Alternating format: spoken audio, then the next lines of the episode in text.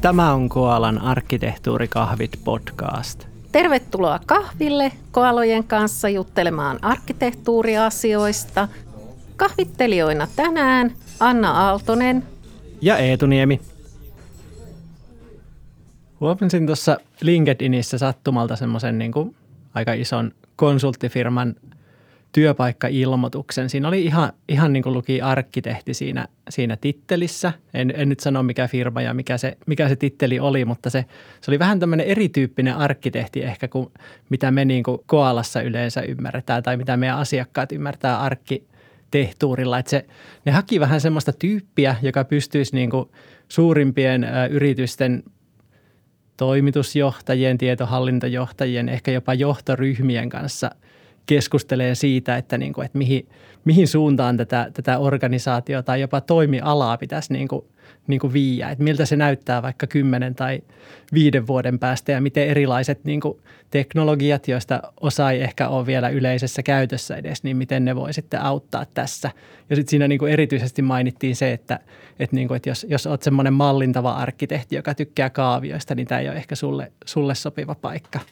Niin tota, tuo oli aika mielenkiintoinen että niin kuin kuulosti tosi, tosi haastavalta ja niin kuin pätevältä hommalta, mutta onko tämmöisiä arkkitehtejä oikeasti, jotka pystyisivät organisaatiotasolla kuvaamaan, että mikä se tavoitetila on? Minkälaisia edellytyksiä tällaiselle on sitten niin kuin ihan käytännössä? Toipa oli äärimmäisen mielenkiintoinen rekrytointiilmoitus. Siis sinänsä, että useinhan on semmoinen kirjoittamaton – toive, että arkkitehti olisi vähän sitä sun tätä.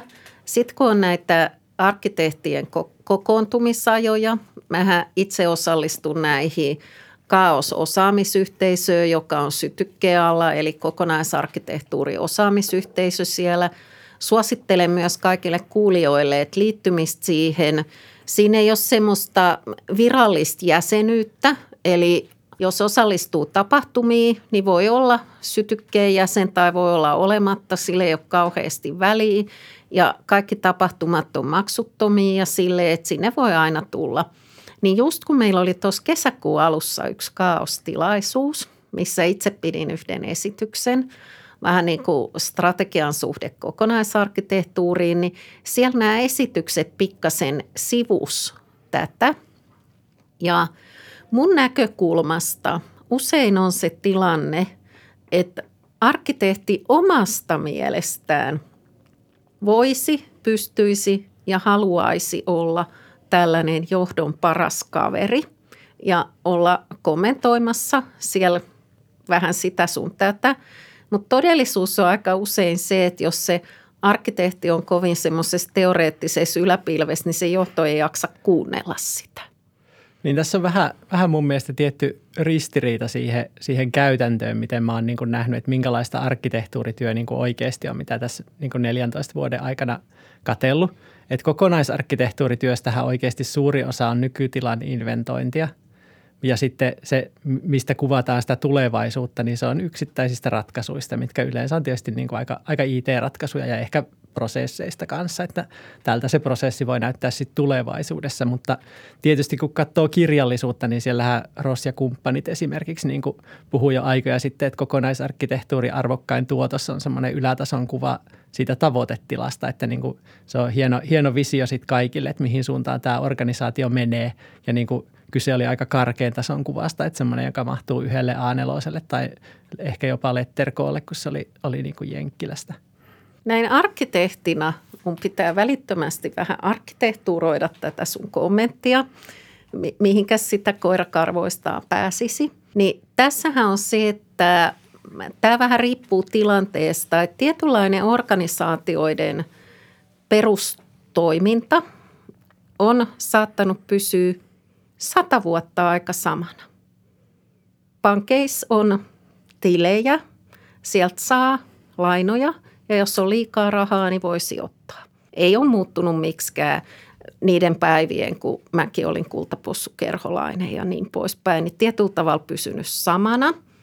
Poliisi ottaa rosvoja kiinni, ymmärtääkseni tehnyt sitäkin varmaan 100-200 vuotta. Mä en ole ihan varma, että minkälainen muutos se oli tuossa kun siirryttiin itsenäiseksi Suomeksi, että meneekö se vielä sinne Venäjän vallan puolelle ja niin poispäin. Niin tämän tyyppisellä organisaatiollahan se tavoitetila on enemmän kuitenkin tietty muutos siihen nykytilaan, että miten sitä tehdään. Nykyään esimerkiksi passihakeminen on silleen hauskaa, että sä käyt valokuvassa. Se siirtyy sähköisesti. No yhden kerran on tarttenut käydä poliisiasemalla antaa sormenjälki, mutta sen jälkeen kysytään, että onko, olikohan se vasen vai oikea etusormi pysynyt vahingoittumattomana, että voidaanko mennä vanhalla ja niin poispäin. Niin sehän on aika läpihuutojuttu ja ärkiskalt haetaan – uusi passi. En nyt lähde kommentoimaan niitä nykyisiä passionoja, että mikähän siinä sitten on. Niin silloinhan se ei ole niin massiivinen. Mutta ymmärtääkseni jotkut organisaatiot on vaihtanut koko toimialaa. Eikö se ole se General Electric, joka on siirtynyt kokonaan rahoitusbisnekseen ja eikö se aikaisemmin valmistanut jotain – sähkölaitteita vai oliko se sähköverkkoja, ainakin kuulostaa siltä. Ja nykyään se nimikin on kai joku GE Money. Niin, no se on varmaan osa sitä firmaa vaan, että siellähän niin kuin GEssä on tietääkseni ties mitään niin kuin lento, lentokoneista lähtien suunnilleen. En ole ihan varma. Oli joskus osakkeenomistaja, mutta en enää, kun niillä alkoi menee huonosti. Mutta tota, niin, mutta onko toi niin kuin arkkitehtuurityötä, että me suunnitellaan, että, että niin kuin miltä – jos meidän firma on tämä, niin miltä se näyttää sitten kymmenen vuoden päästä. Ja sitten se olisi niin kuin visio, visio kaikille, mistä voidaan kätevästi johtaa vaikka sitten projektit ja niin edelleen. Kyllä mä itse näkisin, että se on enemmän sen toimivan liiketoimintajohdon ja sitten ehkä jonkunlaisen hallituksen ja omistajien tahtotila, että just se sen tyyppinen, että olikohan se Delli ekana vai kuka, että jotkut läppärivalmistajat, niin nehän luopu siitä, että niille ei ole varastoja, eikä niillä ole komponenttivalmistusta, eikä niillä ole yhtään mitään. Että ne on vaan semmoisia välittäjiä, että ne hoitaa sen, että se läppäri ohjautuu sieltä, kuka liias sen kulonkin valmistaa ja asiakkaalle. Ja ehkä ne on lähinnä lähettänyt jotkut Deli-lokot sinne ja tämmöiset leimat, että voi niin kuin paketteihin kirjoittaa, että tämä on nyt sitten Dellin tekemä. Tämä on siis, mä en kauheasti tunne bisneksiä, että esimerkki voi olla niin kuin vähän väärä. Mutta mun mielestä se liiketoimintajohto tekee tämän tyyppisiä päätöksiä, että tota, arkkitehti sitten kertoo, että mitä sen tyyppiseen tavoitetilaan meneminen tarkoittaa ja millaisilla askeleilla. Ja tässä menee vähän sekaisin sitten se, että – on olemassa semmoisia liikkeenjohdon konsultteja, jotka niin kuin seuraa esimerkiksi, että mihin finanssiala on menossa.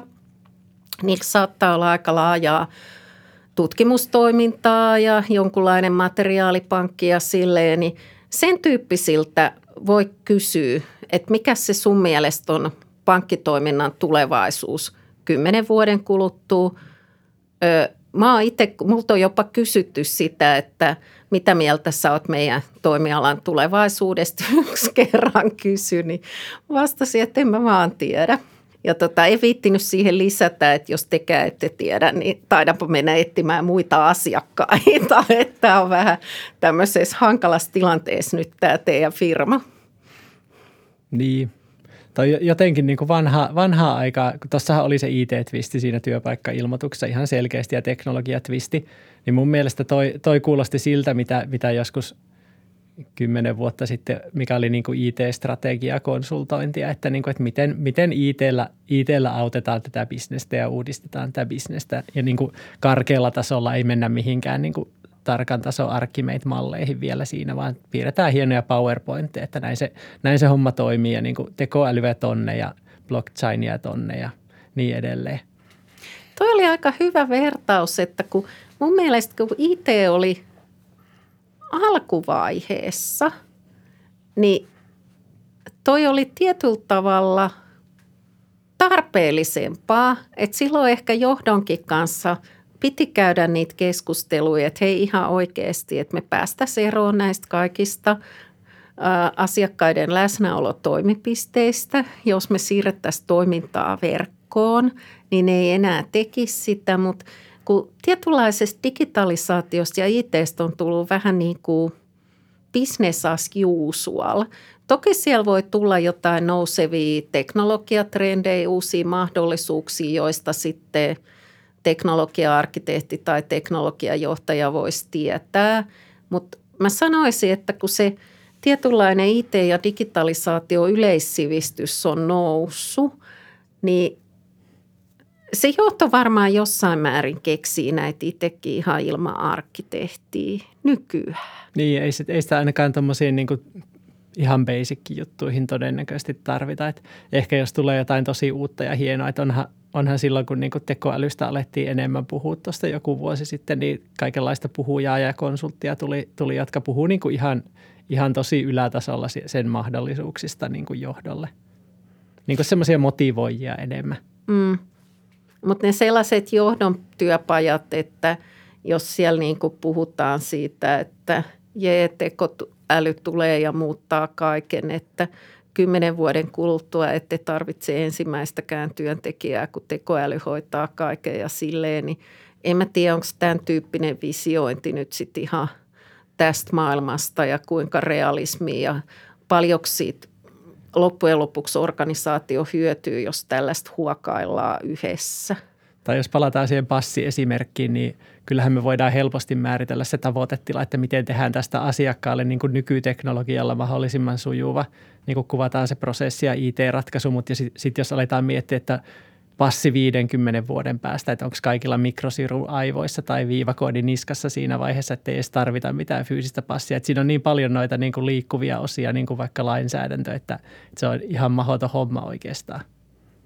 Niin, ja passikin on tietty hintainen, kun siinä on valmistuskulu ja palvelumaksu. Että sinänsähän se tietynlainen digitalisaatio, että mikä on veroehdotuksissa, että sun ei oikeastaan tarvitse tehdä enää mitään – niin tämä tämmöinen, että kuinka vältämme passionot, niin daa, kaikille lähetetään passi kotiin vähän ennen kuin se on vanhentunut ja niin poispäin, että problem solved, että kukaan ei niin kuin enää jonota niitä, että kaikilla on sitten ajantasainen passi, no ei olisi varmaan älyllistä kyllä tässä kohtaa. Mua ei ehkä kannata päästää niihin johtoryhmiin. Nyt sä, nyt sä sanoit jo sen ratkaisun, sä voinut konsulttina myyä, että on tosi kalliilla.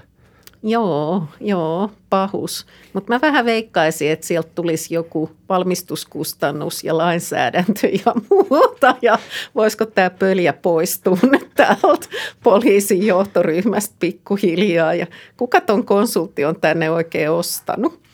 Ja lupapalvelun työntekijöilläkin pitää olla töitä, että sitä ei saa vaarantaa. Ja onhan tässä näitä liikkuvia osia.